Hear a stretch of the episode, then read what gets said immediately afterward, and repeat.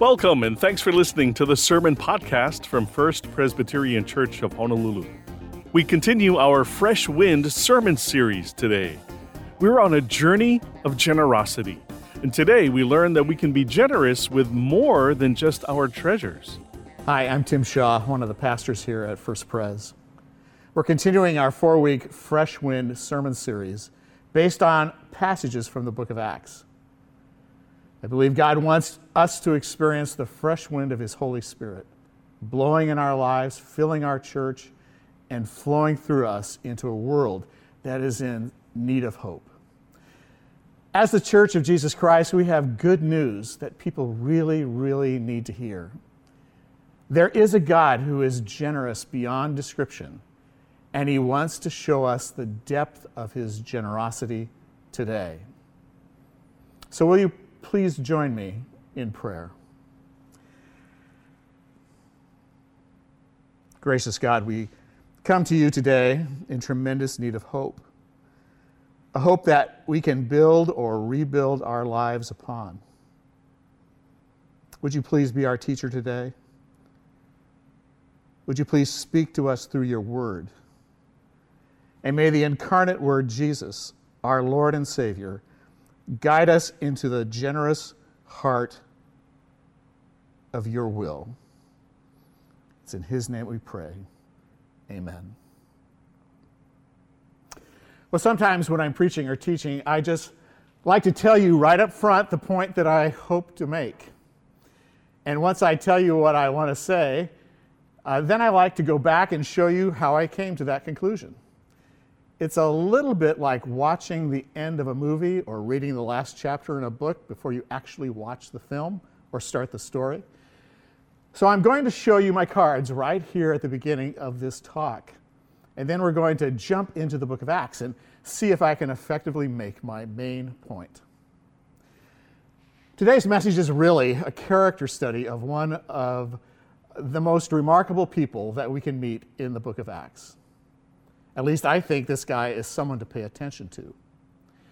He's not on the top tier of characters in the New Testament. He's not a Peter or a Mary or a Paul.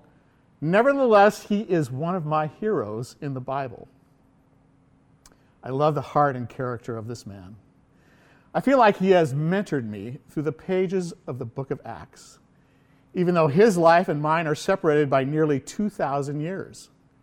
He has challenged me, shaped me, and help me become a better reflection of Jesus. His name was Joseph, and he was originally from the island of Cyprus, which is out in the Mediterranean. Some say Cyprus was kind of the Hawaii of the Mediterranean in the first century. He was such a positive force for good in his world that people who knew him and decided to give him a nickname uh, the best kind of nicknames are really ways people express affection for someone else. When I was a youth pastor, my students nicknamed me Shawfish because they saw a sawfish in the Vancouver Aquarium on a trip that we took to British Columbia. My new nickname pretty quickly got shortened to just Fish. When we played basketball, one of my students would say, Hey, feed the fish, when they wanted me to get the ball. There's not a ton of hidden meaning to this nickname. It was just a way for them to show me their affection. Some nicknames are cruel and abusive, but some can almost be honorific. They recognize something special in someone else. The nickname Joseph from Cyprus was given was that kind of name.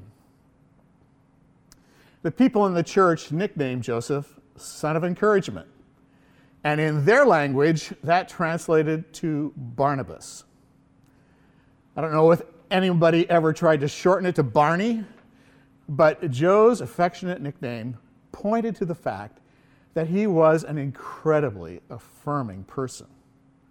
I'm sure people love to be around this guy. It's not hard to see why people called him Barnabas. I'm not exaggerating. Every single time this guy shows up in the book of Acts, we see him encouraging, affirming, or building up someone else. Barnabas was a man who was willing to take great personal risks to make important investments in the future of the early church. He was a person who was ready to build bridges between people who really did not trust each other.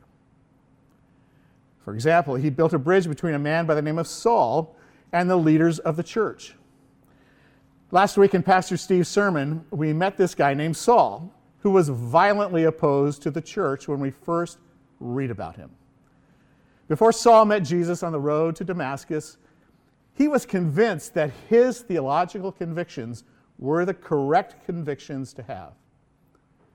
He also was convinced that the followers of the way, the followers of Jesus, were totally wrong, and they were a deadly threat to the world he knew and wanted to preserve. After Saul becomes a follower of Jesus, most of the Christians did not trust Saul because he had abused the church so mercilessly until the day he met the risen Christ. That day, God began to change Saul's life. Barnabas trusted the work of God in the lives of other people, even a person like Saul.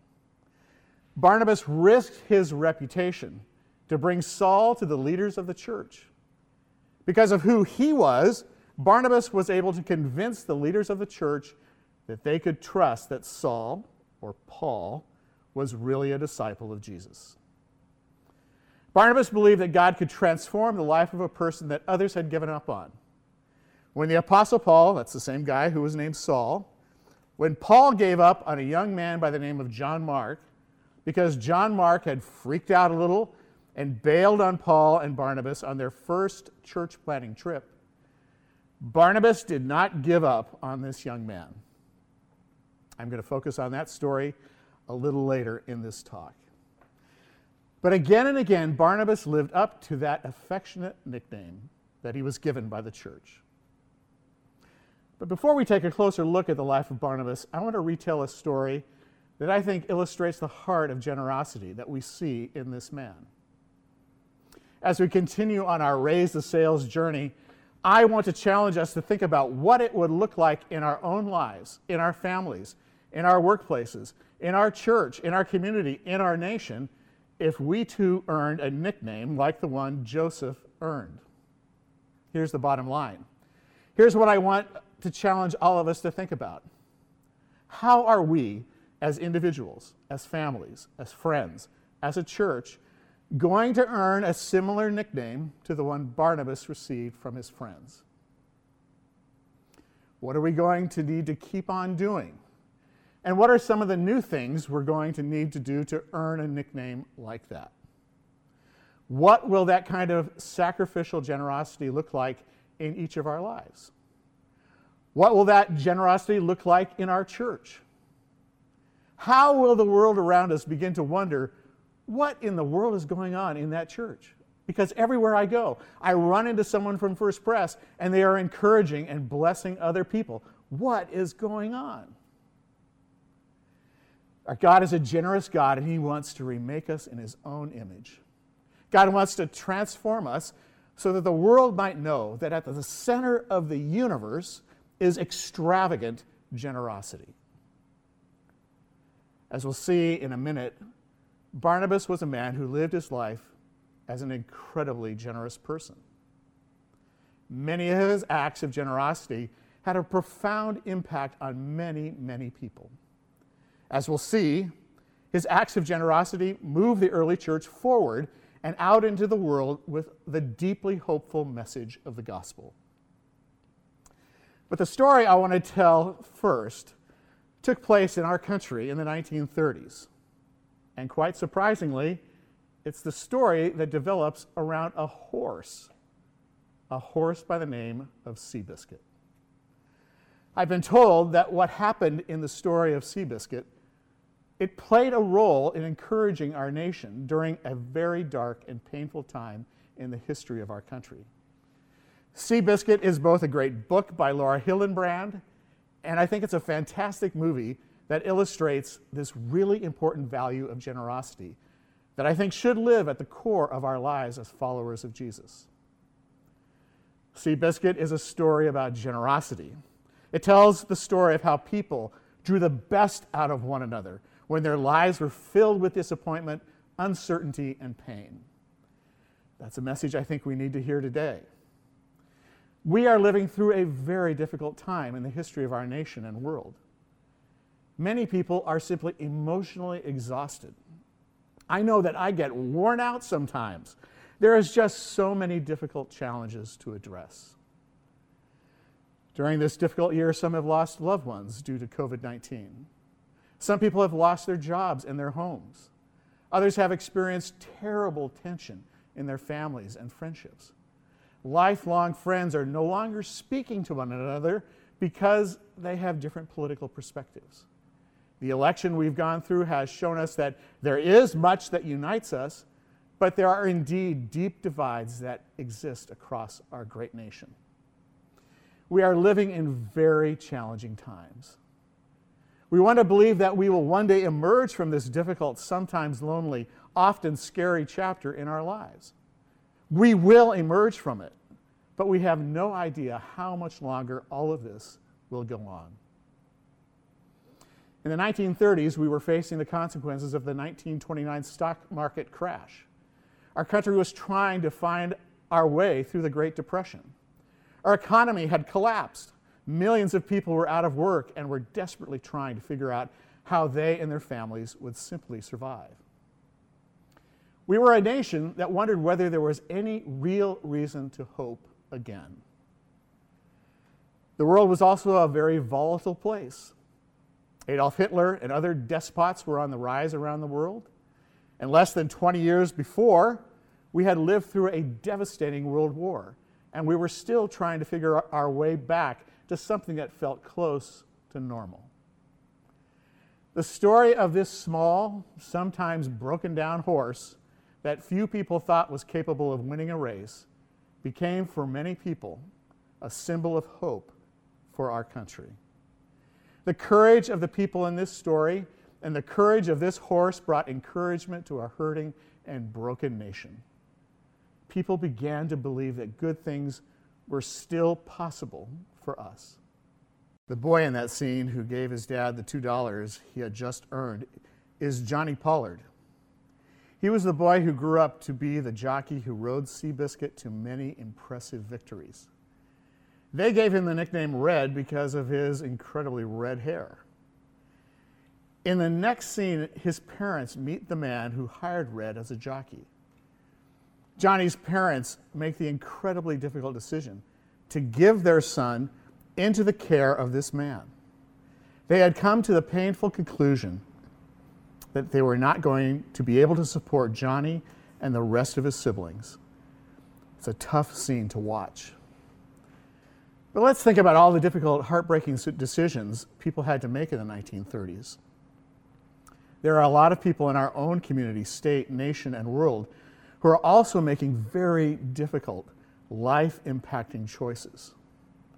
The same was true for the first Christians who were living in an extremely hostile environment. They too were losing jobs. Friends and family members ostracized them because of their faith in Jesus. Some of the leaders of the church, like Peter and John, had been thrown in prison for teaching other people that there is a God at the center of the universe who loves them. Peter and John were hauled before the religious leaders of their day who demanded that they stop teaching people about Jesus, the one who came into our world to die for our sins so that we might live. It's in that context that we meet a man from Cyprus named Joseph. If you have a Bible handy, turn with me to Acts chapter 4, verse 32. We're going to meet the son of encouragement. With all the challenge the early church was facing, we read this in verse 32. All the believers were one in heart and mind. No one claimed that any of their possessions was their own, but they shared everything they had. With great power, the apostles continued to testify to the resurrection of the Lord Jesus. And God's grace was so powerfully at work in them all that there were no needy persons among them. For from time to time, those who earned, owned land or houses sold them, brought the money from the sales, and put it at the apostles' feet, and it was distributed to anyone who had need. And now here comes the generous hero. Joseph, a Levite from Cyprus, whom the apostles called Barnabas, which means son of encouragement, sold a field he owned and brought the money and put it at the apostles' feet. That's the first time we meet Barnabas in the book of Acts, and what do we see him doing? We see him liquidate a piece of property that, and bring that proceeds uh, of that sale to the leaders of the church and place it in their hands. Here, he says to the church leaders, I want you to have this. What would motivate this man to take this really risky step of selling a piece of land and then giving the money he earned from the sale over to the church? That piece of property probably represented a percentage of his retirement savings. Why would Barnabas take that risk? Quite simply, he was a man whose heart was being formed by the generous heart of Jesus. As he looked at his fellow believers, and what did he see? He saw a generous community that was caring for one another and caring for the needs of the world around them. And as we read this passage in Acts 4, it is unmistakable that the first Christians were very generous people. They came together and took care of one another's needs in a very difficult and uncertain time in their lives. Barnabas simply decided that he wanted in on that. If that is what being a follower of Jesus is about, if this is what Jesus' church is all about, I want in on that. That's the decision Barnabas made. He said to himself, I'm going to make a sacrificial financial investment in the work of the church of Jesus. He believed that it wasn't going to be the Roman government, it wasn't going to be the religious structures of his day that, were, that was going to bring hope to his world. Only Jesus, working in and through his church, was going to bring the ultimate hope his world needed. That's the conclusion he came to. That's why he sold property and brought the proceeds to be used by the church. He wanted to be a part of bringing God's kingdom from heaven to earth. We have a similar opportunity in this moment in the history of our church. Many of you have already made a decision. You've said, when I look at the opportunities to impact the world for the kingdom of God that our church has, I want in on that. Some of you may have been able to spend some time yesterday out at our Ko'olau campus on a fresh wind prayer walk. We went out there to ask God what He might have in mind for this beautiful piece of Hawaii. How might God want to continue to use what He has entrusted into our care? How does God want to bless our islands and the world through us? Some of you might still be asking what he might want you to do to make a sacrificial investment in our church's future. That's great. We are all praying that God will speak to each one of us about what he might ask each of us to do. It's so exciting to think about what might be possible on our Ko'olau campus, at our campus here in Kaka'ako, the Vine, and now through our online digital campus.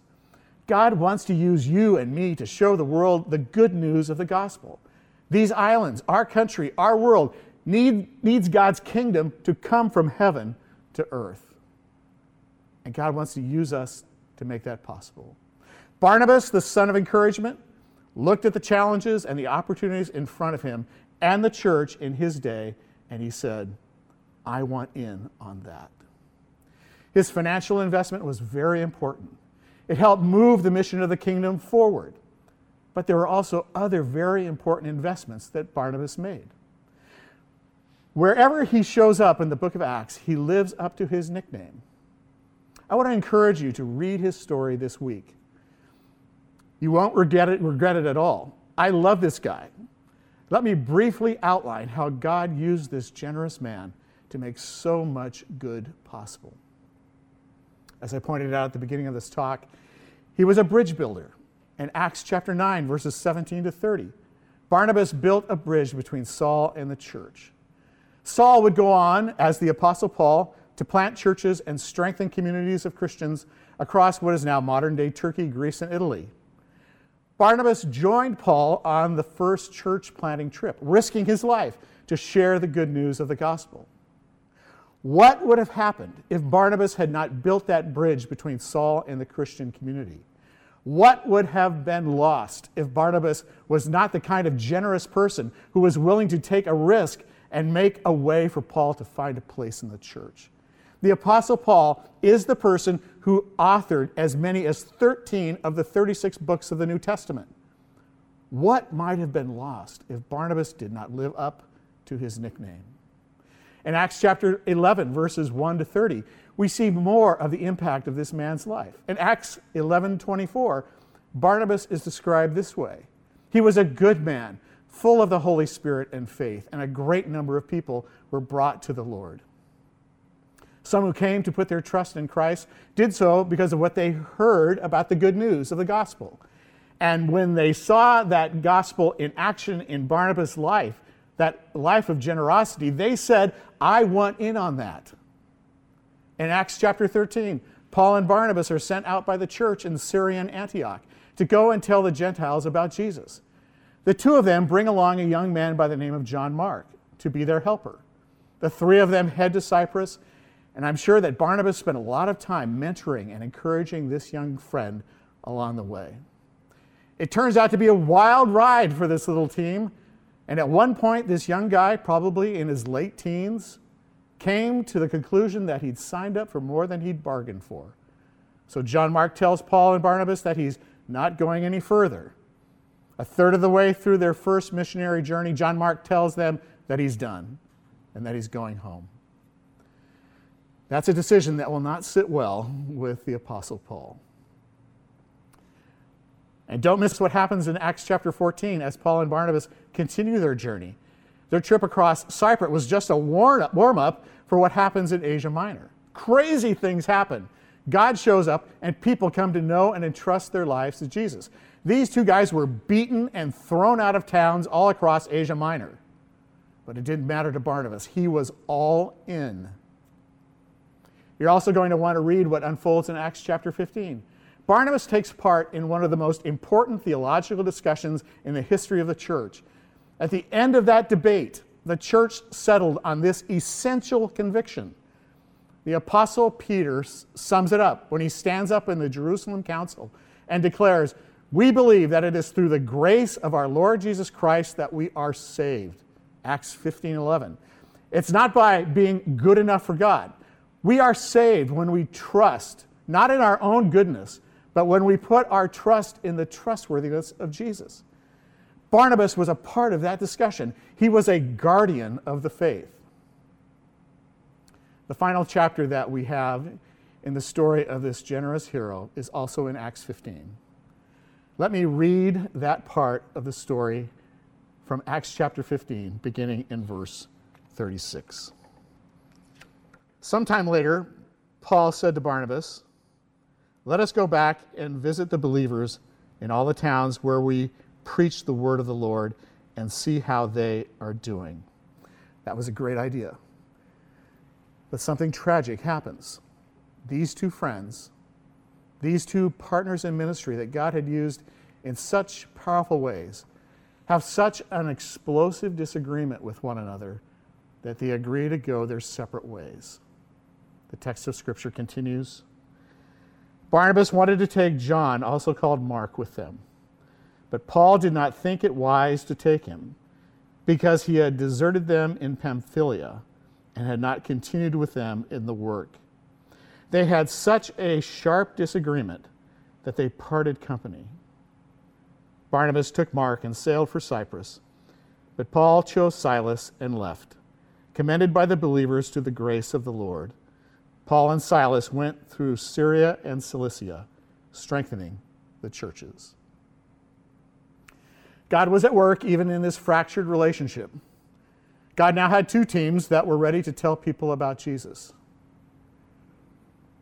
But can I be honest with you? You can disagree with me about this. People have in the past.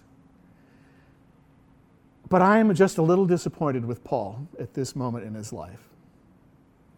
Barnabas had risked a lot to make a way for Paul to be welcomed into the Christian community when no one else was willing to believe that Paul actually was a follower of Jesus. Barnabas did that for Paul. But at this moment, Paul was unwilling to take a chance on this young man, John Mark. I thank God for Barnabas. Let's look at the son of encouragement in action. What does he do? He once again takes a risk on John Mark. He believes that God is at work in the life of John Mark. He believes that God is not done with this young man. Yes, in the past, John Mark didn't follow through on his commitments, but that was not a barrier for the son of encouragement. What would have happened if Barnabas had not given John Mark another chance? What would have been lost if Barnabas was not the kind of generous person who was willing to take a risk on someone who had failed in the past? Do you have any idea who John Mark is? John Mark is the man who grows up to write the gospel according to Mark. Even though it is the second book in the New Testament, scholars believe that the Gospel of Mark was the first to be written. Do we end up with the Gospel of Mark if Barnabas did not take a chance on this young man? Towards the end of his life, it appears that Paul's opinion of Mark has changed. Writing from prison, Paul asked Timothy to get Mark and bring him with you because he is helpful to me in my ministry. 2 Timothy 4:11. I'm sure Barnabas ultimately had something to do with that change of heart. In the closing scene of the film Seabiscuit, the filmmakers capture the kind of generous heart I've been talking about and that we've been reading about in the life of Barnabas. In this final race, both Red Pollard and Seabiscuit are recovering from injuries. The other jockeys know that Red is hurting and Seabiscuit is not as strong as he might be. So they deliberately jostle and bump into him, trying to intimidate him. Seabiscuit begins to fall behind all the other horses. He is clearly going to cross the finish line in last place. But Red Pollard has a friend named George who is also in that race. And George knows something about Seabiscuit.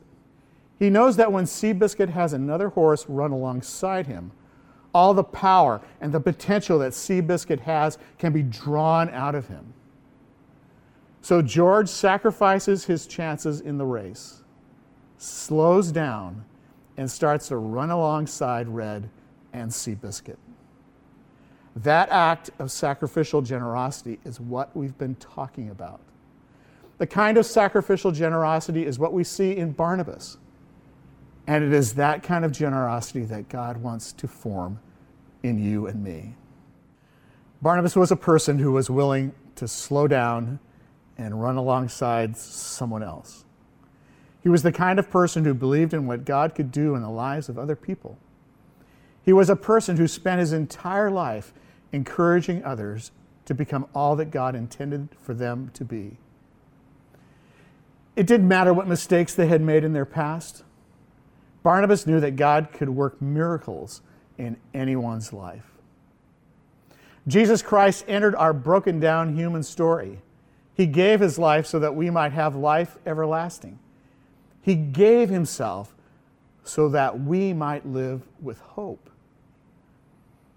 We have an extravagantly generous God who wants to make us generous people. Who wants in? Let's pray together.